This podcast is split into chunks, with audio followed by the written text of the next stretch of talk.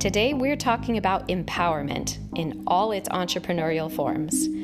Kerim Derhalli is the ultimate example of the philosophy we celebrate here in the Bet on Yourself community. His mantra is take charge, make change. Kerim Derhalli is the founder and CEO of Invstr, an award winning financial education and investment app. Invstr's mission is to empower everyone to take charge of their financial future. To me, the bottom line of the information revolution is the empowerment of the individual and reversing the way that information and power exists in the world. So our, you know, our belief is that we're all natural investors and that we can all learn to invest in the same way we can all learn to play a sport or a musical instrument. In this episode, we explore Kerim's unique international, cultural, and business perspective gained from living in Europe, the US, the Middle East, Japan, and Singapore. We also talk about how he's managed the exponential growth of Invstr, which has been downloaded almost 1 million times by users in over 220 countries worldwide.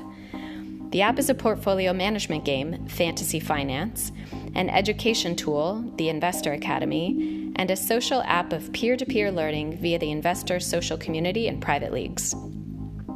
I met Kerim when I was judging the Go Tech Business Awards in the UK, where he was awarded the 2019 Tech Entrepreneur of the Year, to add to his collection of stellar accolades.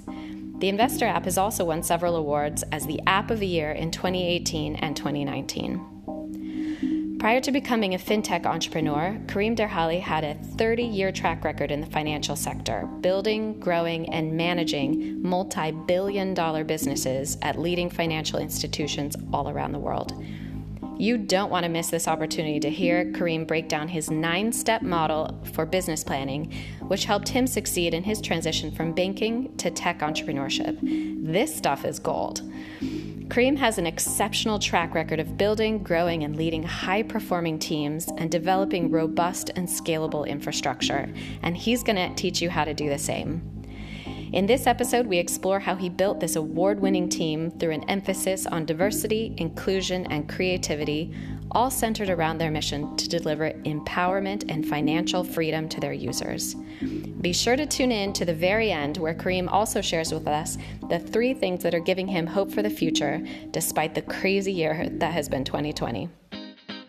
Let's get started.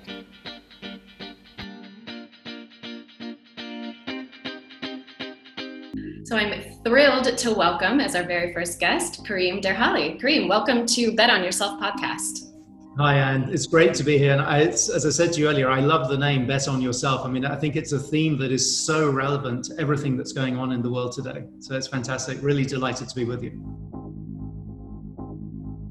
you were absolutely among the very first people I thought of among um, in this theme of bet on yourself because I think your journey as an entrepreneur is so relatable and so unique at the same time. I think you you touch both bases. So I think there's going to be a lot of really exciting things for our listeners um, in hearing a little bit more about your story. But just as a fun like way to get to know each other, um, I'd like to ask people what did you think you wanted to be when you were a little boy? What was your original dream? Oh wow! I mean, that's interesting. You know, I tell you what, my my father wanted me to be a, a, doctor because he thought that you know medicine is a skill that's universal. So if you're a doctor, you can you can help people anywhere. I mean, we we all have pretty much the same the same bodies. Uh, my mother's family were all lawyers, so she wanted me to be a lawyer. Now the problem is I, I can't stand the sight of blood. I mean I go I go weak uh, with blood if I cut myself or something like that. So I, I would have been a terrible doctor. And I went into a law library when I was going up to check out universities. And I went into a law library and I saw all these people beavering away over these thick books. And I thought, oh no, I can't, I can't possibly face that. So I really disappointed both of them. I, you know, actually, I think my passion um, when I was growing up is I probably wanted to be an international in international relations or international diplomacy or something like that.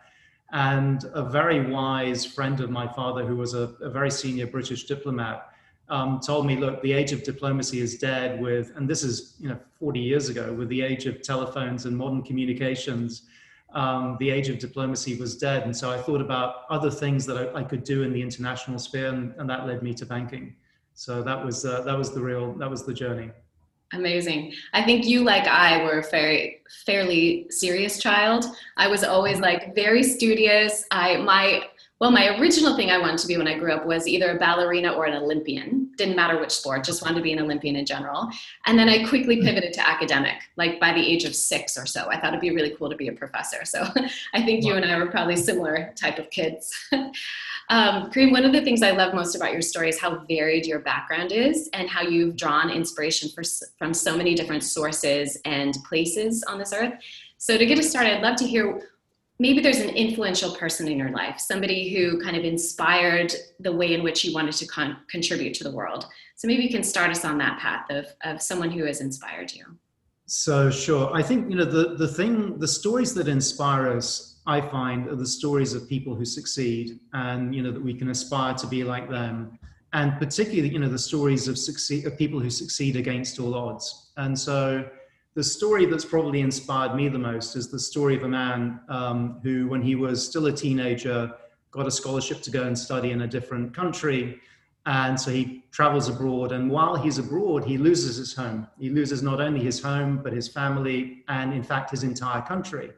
And so he found himself all alone, penniless and stateless, thousands of miles away from what used to be his home.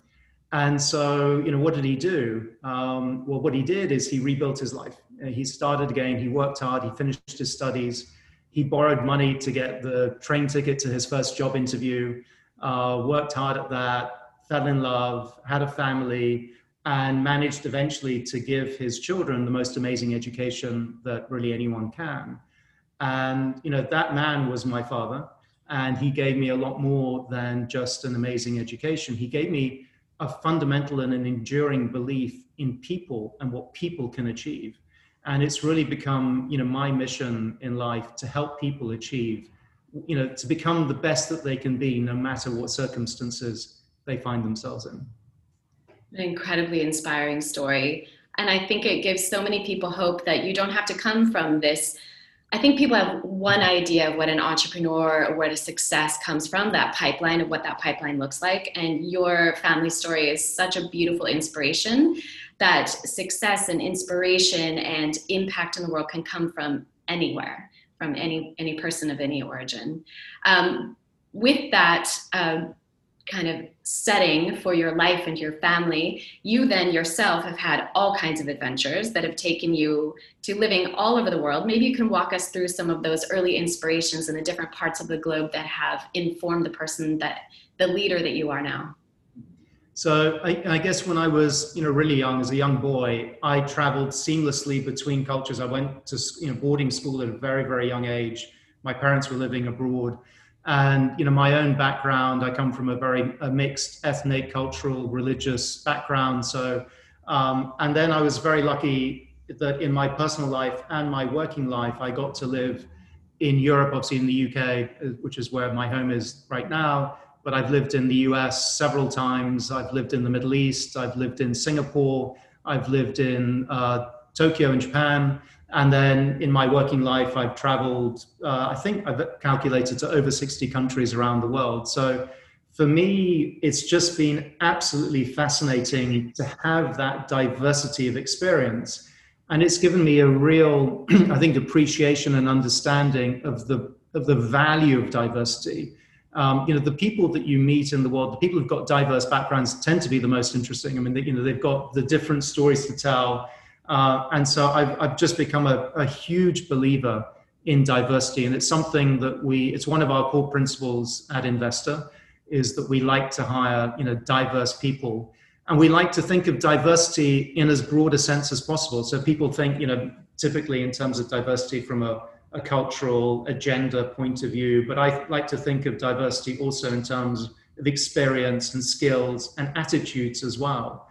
And you know what I found throughout my you know working uh, career is that when you when you bring together diverse teams, uh, it's like I you know maybe the right analogy is like cooking or something. It's like having those different you know ingredients or spices or whatever. You can create just the most amazing amazing outcomes. So diversity has been just a really important source of inspiration. I mean, I'm lucky because I experienced it, you know, naturally. It came to me naturally. It was kind of the environment I grew up in. So for me, it's almost a given. Um, but I and I and as you get older, you realize just the value and the power of, of some of these things. So diversity is a is a really important uh, element for me. I think that's one of the things that attracted me to you as a leader originally. You and I met while I was a judge at the Go Tech Awards last year, and won Entrepreneur of the Year. Um, and I think that was one of the things that stood out to me in our very, very first conversation was this thread of diversity and inclusion and inspiration from all kinds of sources. The, the people you've attracted to coming into Invstr really reflect your core values in a way that I find really rare and very inspirational for what a lot of companies are now waking up to during this year of the mm-hmm. global conversations that are going on of, of the, the benefits and, and the highlights of, of diversity and inclusion. So before I get ahead of myself into this beautiful team that you've built at Invstr, I wonder if you could maybe walk us through your origin story you were a banker you did you were on wall street for 30 years you had this maybe more traditional work experience the first half of your career. Can you walk me through this mental shift that you had this what made you brave enough to step out of that seemingly safe environment and uh, take a chance on yourself as an entrepreneur and create something from scratch? I think that's the most important thing. And you know i used to get lots of people would come to me for career advice and they say what should i do? And, and i'm unhappy. And i'd say never make a change because you're because you're unhappy. I think it, it leads to it, it, doesn't end it doesn't end well. You've got to be attracted by by positive things. So but to go back to your question um, i look i was i was super lucky. I spent 30 years as a banker. I started in 1983 uh, at jp morgan and ended up uh, 2012 at, at deutsche bank and over that time, the, in, the financial services industry went through, I mean, just the most remarkable uh, transformation. And it was driven, it was driven by two main trends. It was driven by deregulation and an increase in leverage. And those two things drove massive increase in activity and volumes in the growth of the hedge fund industry. It drove um, tremendous product innovation as well and then it also drove an expansion around the world as kind of capital markets were exported around the world. I remember in 1987, I was trading French government bonds, and France was an emerging market. I mean, the French capital markets were really nascent, and it was considered an emerging market. And I had to persuade central banks in the UK and, and other parts of Europe and Scandinavia that it was actually safe to invest in French government bonds. So the world, and then we saw the expansion into Asia and you know Middle East, Latin America so there was it was an absolutely amazing time to be involved in financial services and i was very lucky. I think what the crisis in 2008 2009 really brought all of those trends not only to a halt but actually sent them into reverse because we had re-regulation deleveraging and um, you know that product innovation kind of went out the door and was replaced by product simplicity. There was global retrenchment, people kind of came back home. So, so all of those trends stopped, but something else was something else very, very powerful was going on in the background, and that was the information revolution. And you know, we could talk about that for hours, but to me, the bottom line of the information revolution is the empowerment of the individual and reversing the way that information and power exists in the world. So I, I was realizing that the, there was this really powerful emergence of um, the information revolution was leading to the potential to empower people. And I realized that the financial services industry, the way it was being done, it had become over leveraged and too remote, and it had lost its way. It was disconnected from its true social purpose, which was really ultimately the intermediation of you know, savings, uh, savers and investors, right? Bringing capital from people who have it to people who need it and it had become too introverted, too focused on risk taking, and too remote from its social purpose. And what I realized is that we, there were three technologies that emerged as a result of the information revolution cloud, uh, social media, and mobile. And I realized that those were the perfect set of technologies actually to remake financial services and to reconnect financial services with the common good and the common purpose which is about empowering people to take charge of their financial future. And that was really the idea behind, behind Invstr was to use this new set of technologies to enable people, to give people access and to make financial markets, in particular in the process of investing, a lot more inclusive than it had become. that's one of the things that I love most about Invstr is I it does feel very empowering. It gives you a safe space to both learn and experiment, and it does feel very inclusive. In fact, um, at the beginning of lockdown back in March, I, um, I had flown from Europe to the States to speak at a conference, which was canceled while I was in the air. Ended up having to do lockdown for nine weeks with my family in Seattle because Spain had since closed its border and I couldn't return home. And so my nephew, who was then 14, just now turned 15, was asking my sister, his mom, about investments. He was very curious about stock markets and, and learning. And um, I was in the car when he was asking her these questions, and I said, "Oh my gosh, William, I have the thing for you. We have Invstr, and now my my 15 year old nephew and I are now playing in fantasy finance on the Invstr app." And so, if it can include me, somebody who's, you know, I'm 42, and my 14 year old nephew, if it can um, speak to both of us and, and train both of us, I think that's the very definition of inclusion. If the two of us are playing and learning together um, there's so many ways I could we could dive into that. But I wonder if we can go into while I want to really get back to the foundation of how you took this leap into entrepreneurship after a, a more traditional business model. I am curious if you can first talk about the the why, the who, and the what of Invstr, and and what you're really trying to solve in this very um, empowering and inclusive environment you've created. So I think you know there's a bit there's a very big why, um, and I'll start with that. And to me, you know, we face two massive problems as a society, and one is talked about a lot, and the other is hardly talked about at all. And I think, you know, one is climate change, and the other is financial sustainability. And my belief is that financial sustainability is as big a threat to society as environmental sustainability is to the planet. And what we've been doing for the last, I mean, as long as I've been working or been aware, really economically aware, what we've been doing as a society is borrowing and spending. and you know, we when you borrow and spend, what you're doing fundamentally is stealing from the future, and you're leaving the next generations to pick up the bill.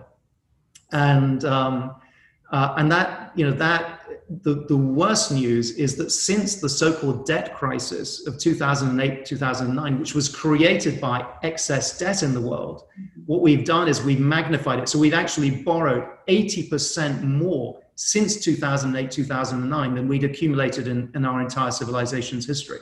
So debt has absolutely exploded went from about 140 trillion to i think over 250 trillion dollars globally. This is a global global problem and you know that's a little bit the analogy I use. It's a little bit like you know telling a, a um, an alcoholic, sending an alcoholic to the liquor store to, for a cure. I mean, you know, you don't you don't solve a debt problem by taking on more debt. And I think there's, you know, I describe it as almost the biggest intergenerational theft in, in human history because we're saddling the millennials and the Gen Z with, you know, uh, all of this debt that they're going to have to pay off in some shape or form. And so, how do you address that problem? Well, the obvious answer is by investing, because when you invest, you take from the present, you take from today's consumption, and you invest in the means and ways that are going to help to pay off that debt in the future. So, investing is the answer to this massive to this massive problem. And then when you look at okay, who's meant to do the investing? Well, governments are doing the opposite, right? Governments are disinvesting, and they're they're the biggest culprits. Uh, and actually, since the COVID crisis, they've been doing it even more. So, and maybe rightly, but I mean, you know, the problem is getting you know, worse. Uh, companies are the other people that you would hope would be investing in our future. And what companies have been doing, for the most part, and I'm going to generalize massively here, but for the most part, what companies have been doing is they've been doing financial investing. So they've been borrowing money.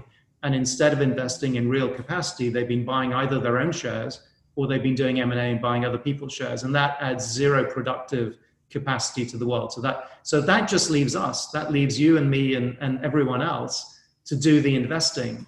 And the problem, so that's really the why, is we, we need to increase the level of investment if we're going to have a sustainable future and society isn't going to disintegrate. Um, and then the problem is, okay, well, how do we do that? And, and the financial industry did an amazing job for decades telling people that they were fundamentally incompetent and that they should leave the process of investing to ex- so-called experts who by the way consistently underperform the markets year in year out But obviously, it's a very, very self-serving argument because you know they're getting the financial industry is still getting paid a huge amount of money to manage other people's money, you know, however unsuccessfully they're, they're doing it. And so what that has resulted in is most people are afraid of investing. They lack the confidence and the knowledge um, to become uh, investors. And so the problem that we set out to solve at Invstr is to give people help people acquire the confidence and the knowledge and the wealth ultimately to become successful investors. And we think these are, you know, really, really imp- important problems to solve. I um, I think you've done an amazing job at addressing very, very big, complicated problems and bringing it down to the individual empowerment. Um, before we get into the details of the app, and I really want to like walk through this amazing mm-hmm and and the new features you're consistently adding and the way that you're bringing that into the individual's hands and homes um, i'm curious as um, coming from the banking background how did you create the model of this company that could then do i mean what you've really just described is literally changing the world so how did you prep yourself to financially change global attitudes towards finance and, and economics. What was your model for business planning in creating just the, the structure of the company so that you could then accomplish this mission individually? It's a great, it's a great question. Since um, I look, I've been very fortunate over my career. I got not only I got to build and manage several businesses. I mean, I you know you could you could say I wasn't able to hold a job down, but I I moved. I had so many different experiences. Probably you know built and ran 15 or 20 different businesses over my career in in different parts of the world and going all the way back i think to you know when i was in tokyo in japan in the late 1980s i built this model and um, of how to you know write a business plan and, and run a business and it's a model that i've used ever since and it's worked in every single situation that i've been in so you know for me for me it's worked and i hope it helps other people and the model splits down really into two parts. There's the kind of the business planning piece, and then there's the execution piece. And the business planning piece has four components. One, vision. You know, what is happening in the world? Uh, what are the major trends? And you know, how is the future going going to evolve? So having a view of what's going on in the world is has been my is always my starting point. The second uh, the second step is what I call mission. Given that that worldview, what is the role that you or your organization wants to play in, in, in the world. The third step is strategy. What are the things, what are the tools, the techniques um, that you're going to put in place to create the competitive advantage or the comparative advantage to succeed and to do well in that environment? And the fourth step is objectives because we have to be, you know, we have to hold ourselves uh, true in a sense. So, what are the quantitative objectives that you want to succeed that will tell you I'm doing well or I'm doing badly against that uh, against that mission uh, and uh, you know deploying the strategy. So that's the first step. The second step is how do I execute? Okay, given given that's my plan, then what do I need to do?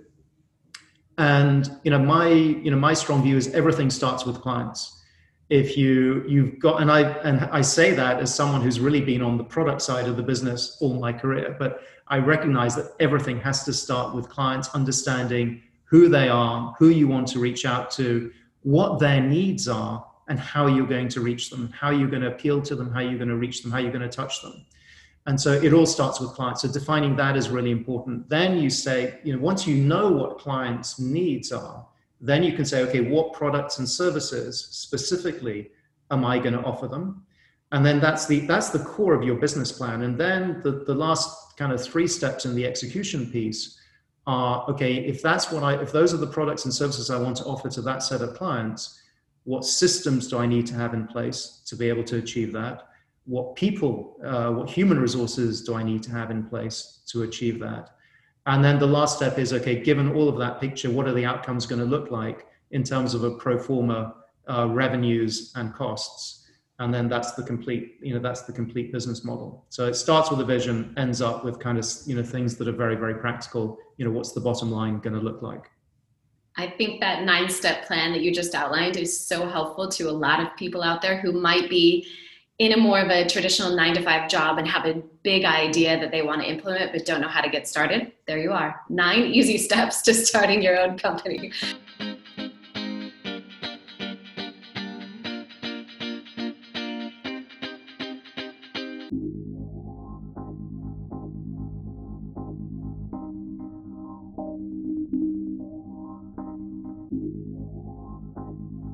For people who aren't yet familiar with Invstr, maybe you can walk us through what exactly the product is that you ended up building to accomplish that mission that you've just described, and uh, maybe walk us through some of the big pivots that you've had along the way. If there's any theme to 2020, it's been massive pivot. Everyone has been changing not only their life and their routines, but their business models and adapting to this new normal. So, walk us through your core product and um, the way that might have changed or pivoted along the way. Okay, so the essence of Invstr is that we want to make it fun and social for people to learn and easy for people to learn how to invest and then to be able to actually start investing uh, in an affordable in an affordable way. So our, you know, our belief is that we're all natural investors and that we can all learn to invest in the same way we can all learn to play a sport or a musical instrument. Um, so we start off with really the game because you know there are really two challenges when it comes to investing. Um, or there's a there's a there's a first challenge when it comes to investing, and the first challenge is that that sense of lack of confidence, that fear. So if you can make it fun and exciting then you help people overcome that fear and to build the confidence and to realize that actually the process of investing is very, very straightforward. You've got to buy something low and sell it high.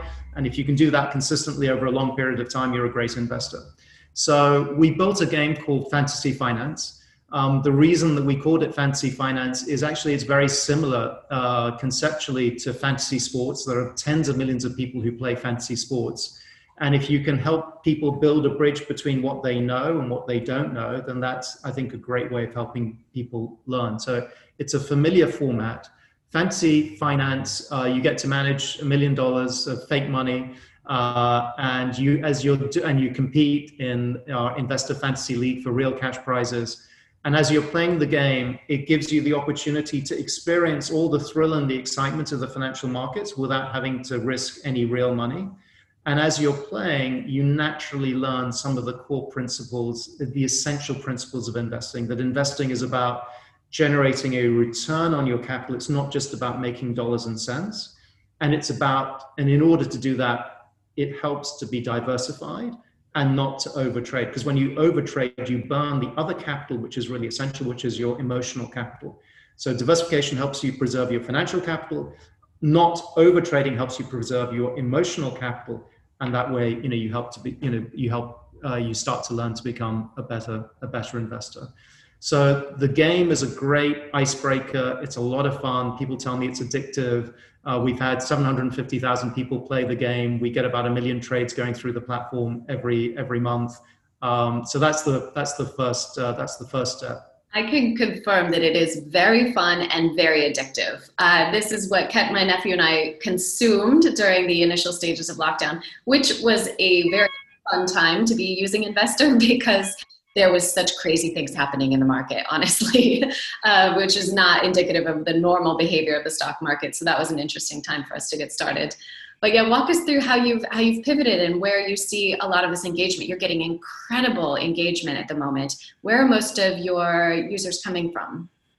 So look, we focused um, almost exclusively on North America as a core marketplace, um, but we're getting today we're getting 100% organic acquisition. So we've done no marketing this year. So we're just it's all word of mouth, which is which is fantastic. The other thing that's great, I mean, you know, we enable people to come together in mini communities within the larger Invstr family. So, you know, maybe with your nephew, you've created a private league. And so we've had about 70,000 of these private leagues created. We've got, you know, parents and kids, uh, you know, creating private leagues. We've got college professors, MBA professors uh, creating leagues with their students. We've got, um, we've got we had a VC firm actually that was even using a private league to share ideas amongst uh, amongst themselves. Amazing. And we've got uh, we've got high school kids. We've got a whole network of high school kids called Cash Club. Um, who've created private leagues. So a lot of the engagement is coming socially because I think the social features that we have on the app, the direct messaging, you know, the private leagues and the social feed, that that's also uh, a big draw. And then the other thing that's you know helping us attract people is the academy. So the academy is just Invstr Academy. It's a it's a great place for people who really start with no knowledge. You know, we say go from kind of zero to hero. It's uh, it's a great step by step you know learning learning course. So you know our our focus has been on the educational side. Um, you know really providing people with the best environment to learn on their own in academy to learn you know with from on a peer-to-peer basis through the social features to learn in a kind of live market environment playing the game.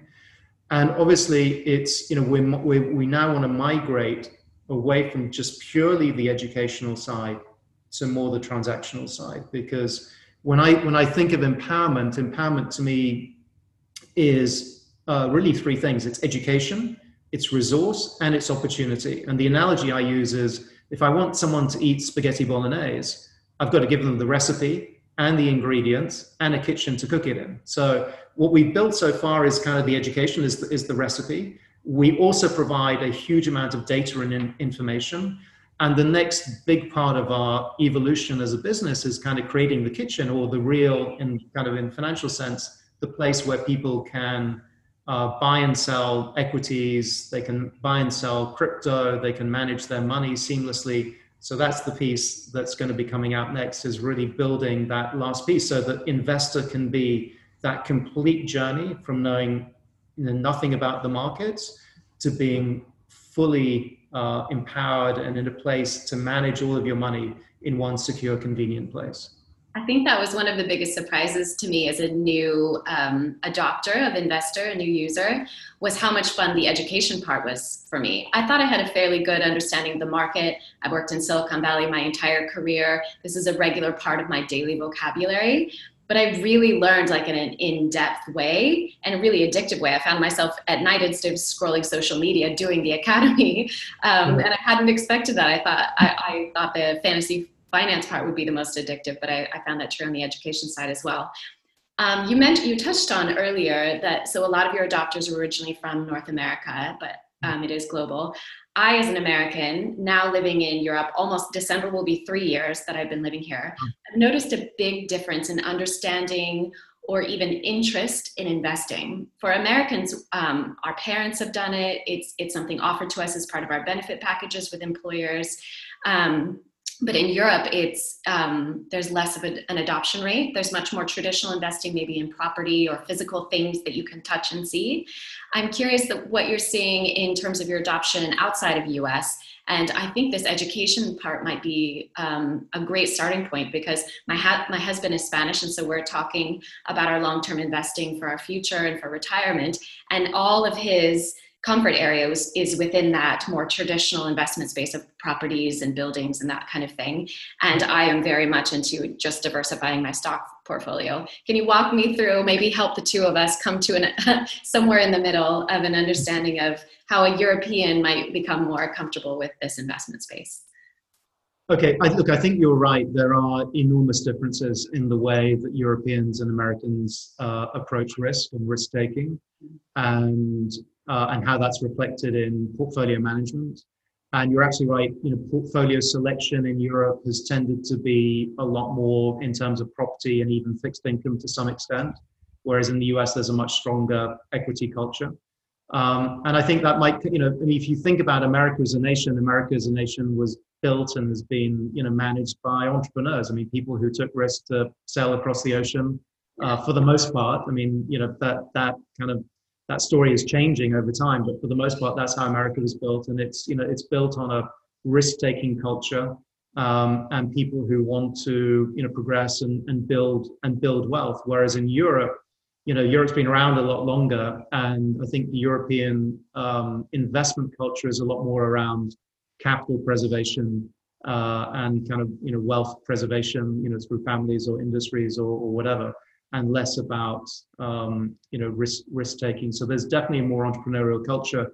I did a series of lectures actually at a number of European and US uh, colleges, and there was just a massive difference. I mean, you you go to an investment uh, society in let's say in the UK, and these are you know student bright students who want to learn and they're learning because they know it's the right thing to do you go to a college in the US and you know the kids are all there part of an investment club and they're already managing part of the university or the college's endowment so they're they're in the markets they got their hands dirty and the level of sophistication is so much is so much greater Um, and that's where you know we that's where we decided to really focus on the North American market because we thought that the early adopters were going to be there. We still get you know a lot more you know a lot more. We still get about half of our audience globally. We're in 224 countries today.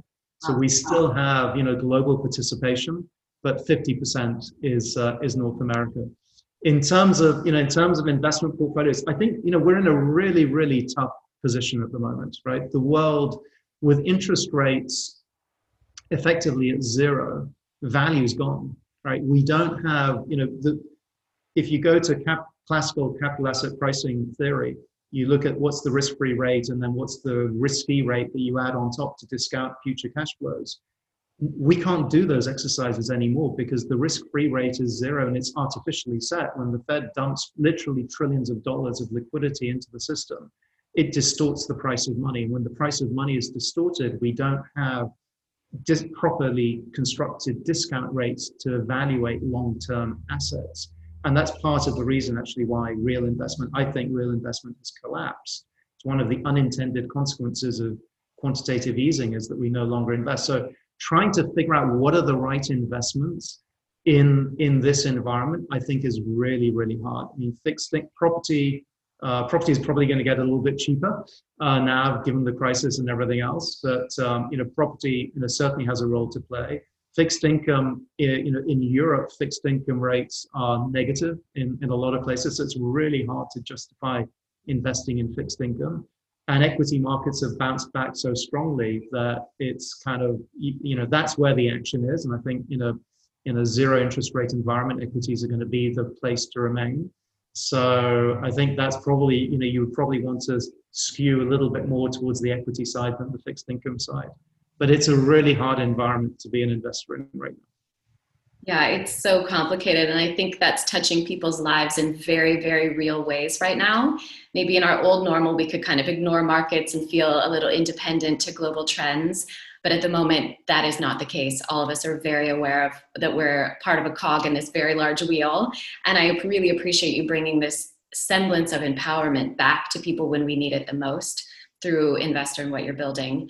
I um, am also intrigued by many of the principles you've just introduced that I think apply to entrepreneurship and leadership as well.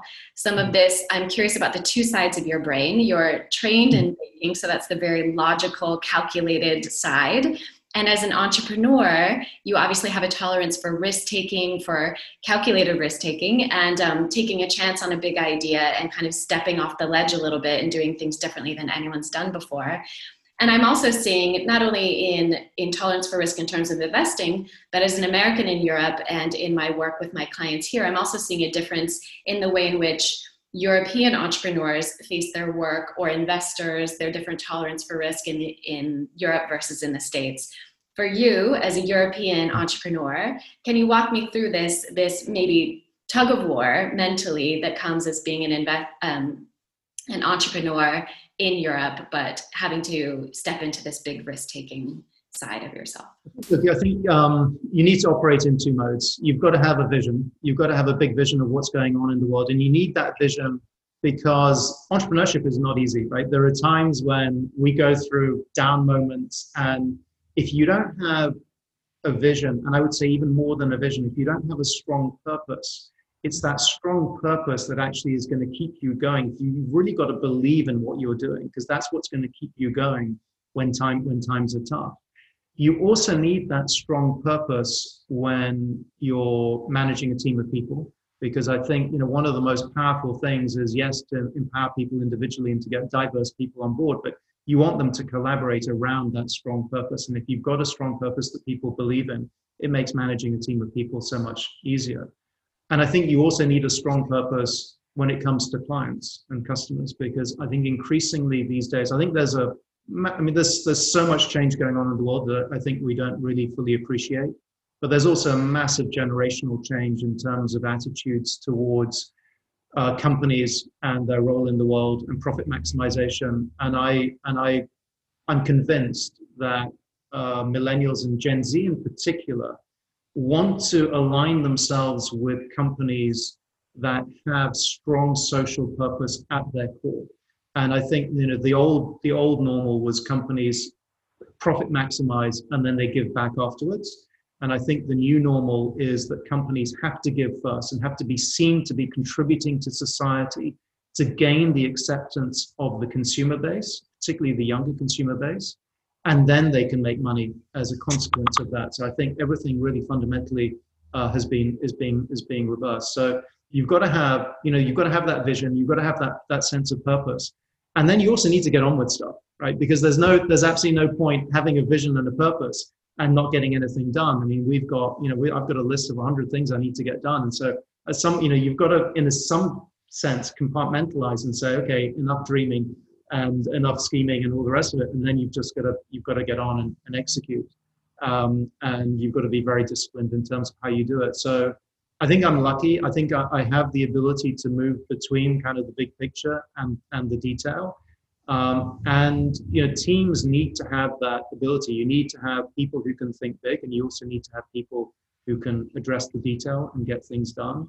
And having that mix of skills and attitudes in a team, I think, is, is really, really important. I really appreciate the team that you've built. I've, I've been privileged to meet a few of your employees and see ways in which they contribute really uniquely.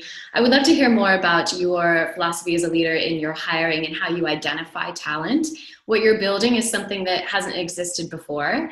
And so you're really looking for people with um, the intelligence, with, with a knowledge base, but I think you've also hired for this grit factor, the people who are fast learners who can then take their knowledge base and pivot into something, a new application.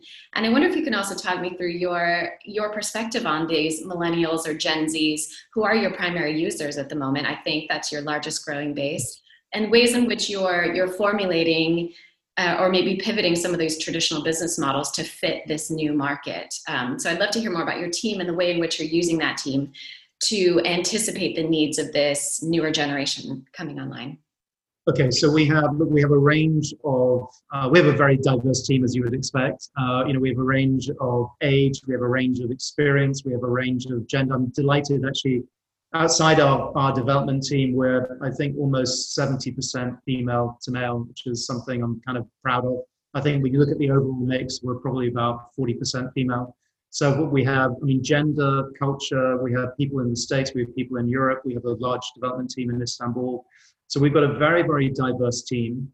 My attitude towards the team and kind of the three values that we that we have as a company are individual empowerment, it's uh, diversity and collaboration. And you know, we really try and collaborate in a meaningful way. And what that means is people need to give up their ego you know there's no place for ego. Um, you know there was uh, i was musing about the difference between collaboration and cooperation. Co- you know people who have uh, self-interest and whose self-interest aligns with someone else's self-interest can cooperate. People who generally want to collaborate need to ignore their self-interest and subjugate their self-interest to the to the higher good or the higher purpose and so there's a fundamental difference. And so if you want to build a genuinely collaborative team, then you've got to find people not only with the right skills and talents that you need, and we need, you know, tremendous diversity of talents in the digital, in the, you know, all the way through the stack, you know, whether it's from the design um, uh, to the, you know, to the coding, to the project management. We need all of that, all of those digital skills. But what you really need is, is the right attitude you know people without ego ego who are willing to collaborate genuinely collaborate who respect each other and genuinely willing to collaborate. And when you're able to achieve that and it's taken us a while and i'm absolutely thrilled with the, the team of people that we have today. I mean it takes a while because i've, I've probably made some bad hiring mistakes you know, you know bad hiring decisions. And you i've brought on people who probably didn't quite fit that mold but over time you're able to shape the team and evolve it um, to create this genuinely collaborative environment. And that culture, I, I believe, um, uh, translates into the product. And so when you go into, when you look at the reviews that we get as a product, the thing that, you know, people love the game, they love playing the game, they love the academy. We've had over 50,000 people go through the academy. But the thing they love is the community that we've built and the and not and the and that open collaborative sense that you get when you participate in the community, either in the private leagues or in the feed. and we we I mean, police is the wrong word. We we actively engage ourselves in the community. We probably about a third of the you know our team are actively involved and participate in the community on on a daily basis, and we're trying to shape the culture. And what we've tried to do is to create an environment, a social environment where no one is afraid to ask a question, where people actually um, you know, leverage the power of the community to help them. People say, look, I've bought this. What should I do with it? I don't know where to start. I'm stuck on this thing. And it's amazing. Yes, we try and we try and answer those questions, but it's amazing how many other community uh, members now get involved and support each other and help each other. So we have this, you know, we've created this big collaborative sense of purpose about, you know, you know, helping everyone learn how to invest no matter what, what you know what stage they're, they're at. And that's what gets reflected in, in the reviews that we have. And I'm, I'm i mean that's the thing I'm, I'm most proud of really.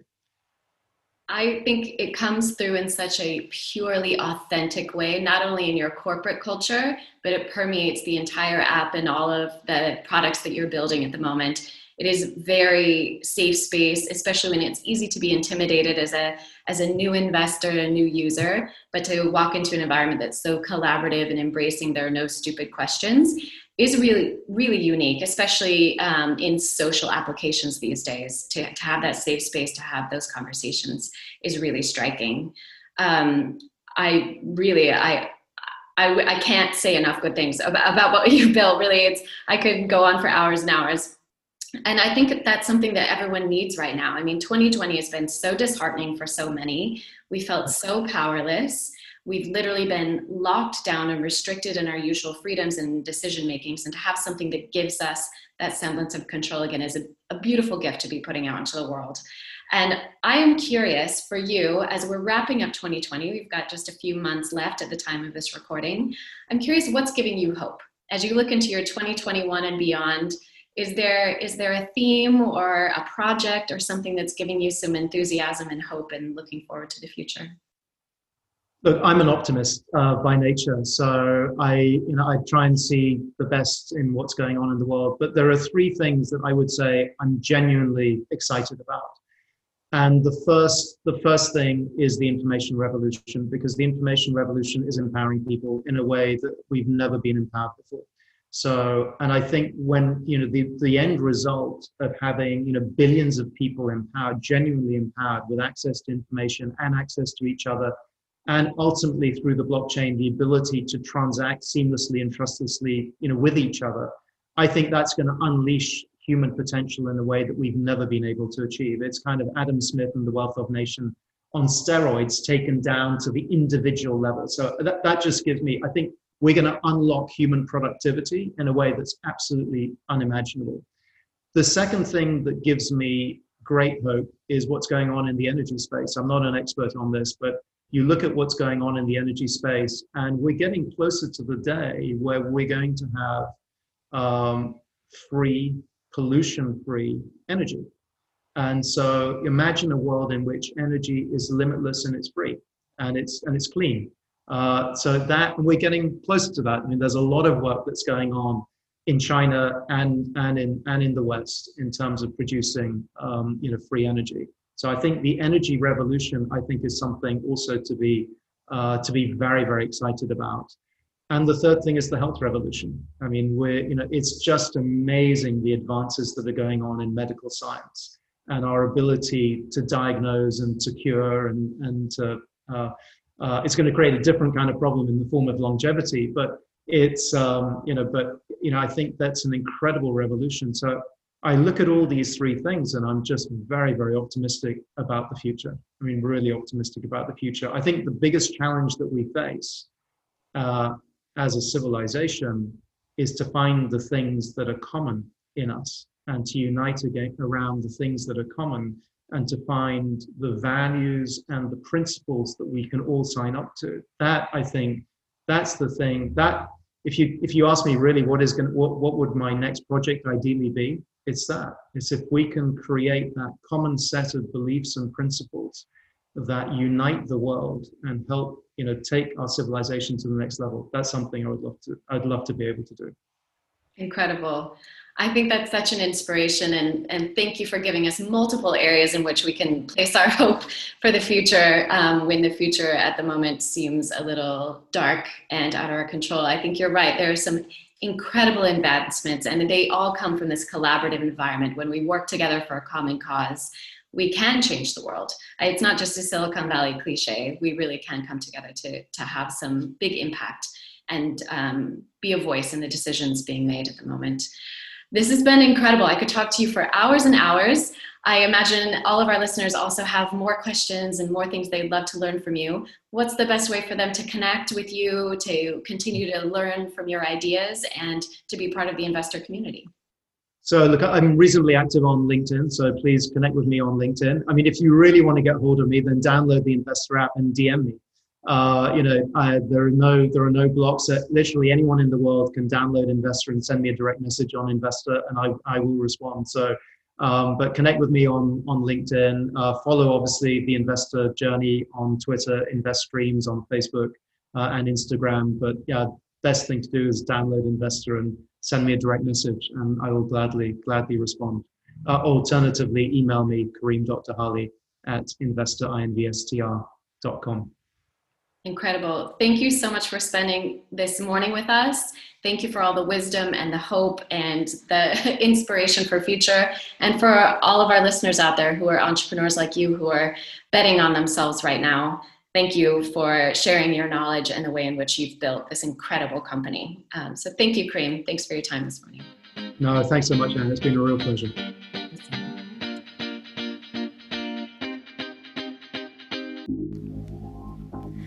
Thank you so much for listening to this week's episode of the Bet on Yourself podcast. If you're like me, you have a lot of new insights and ideas of things you want to implement from this episode. Don't worry if you were listening to this while walking the dog or putting a baby to sleep or driving and didn't have hands free to take notes. We've done the hard work for you. Check out the show notes here in your podcast app or on my website, annhyatt.co, for additional resources. While you're there, you can also sign up for my newsletter, which always supplements these podcast themes with additional free resources. May I ask for a quick favor? Please click on that follow or subscribe button here in your podcast app so you don't miss an episode and give us a five star rating. I'd love it if you'd also share this via your social media with your friends and tag me so that I can see what resonated with you, who you would like to hear on future episodes, and what topics are on your mind. We'll be back next week with even more content to support you in your big bets. I'll see you then.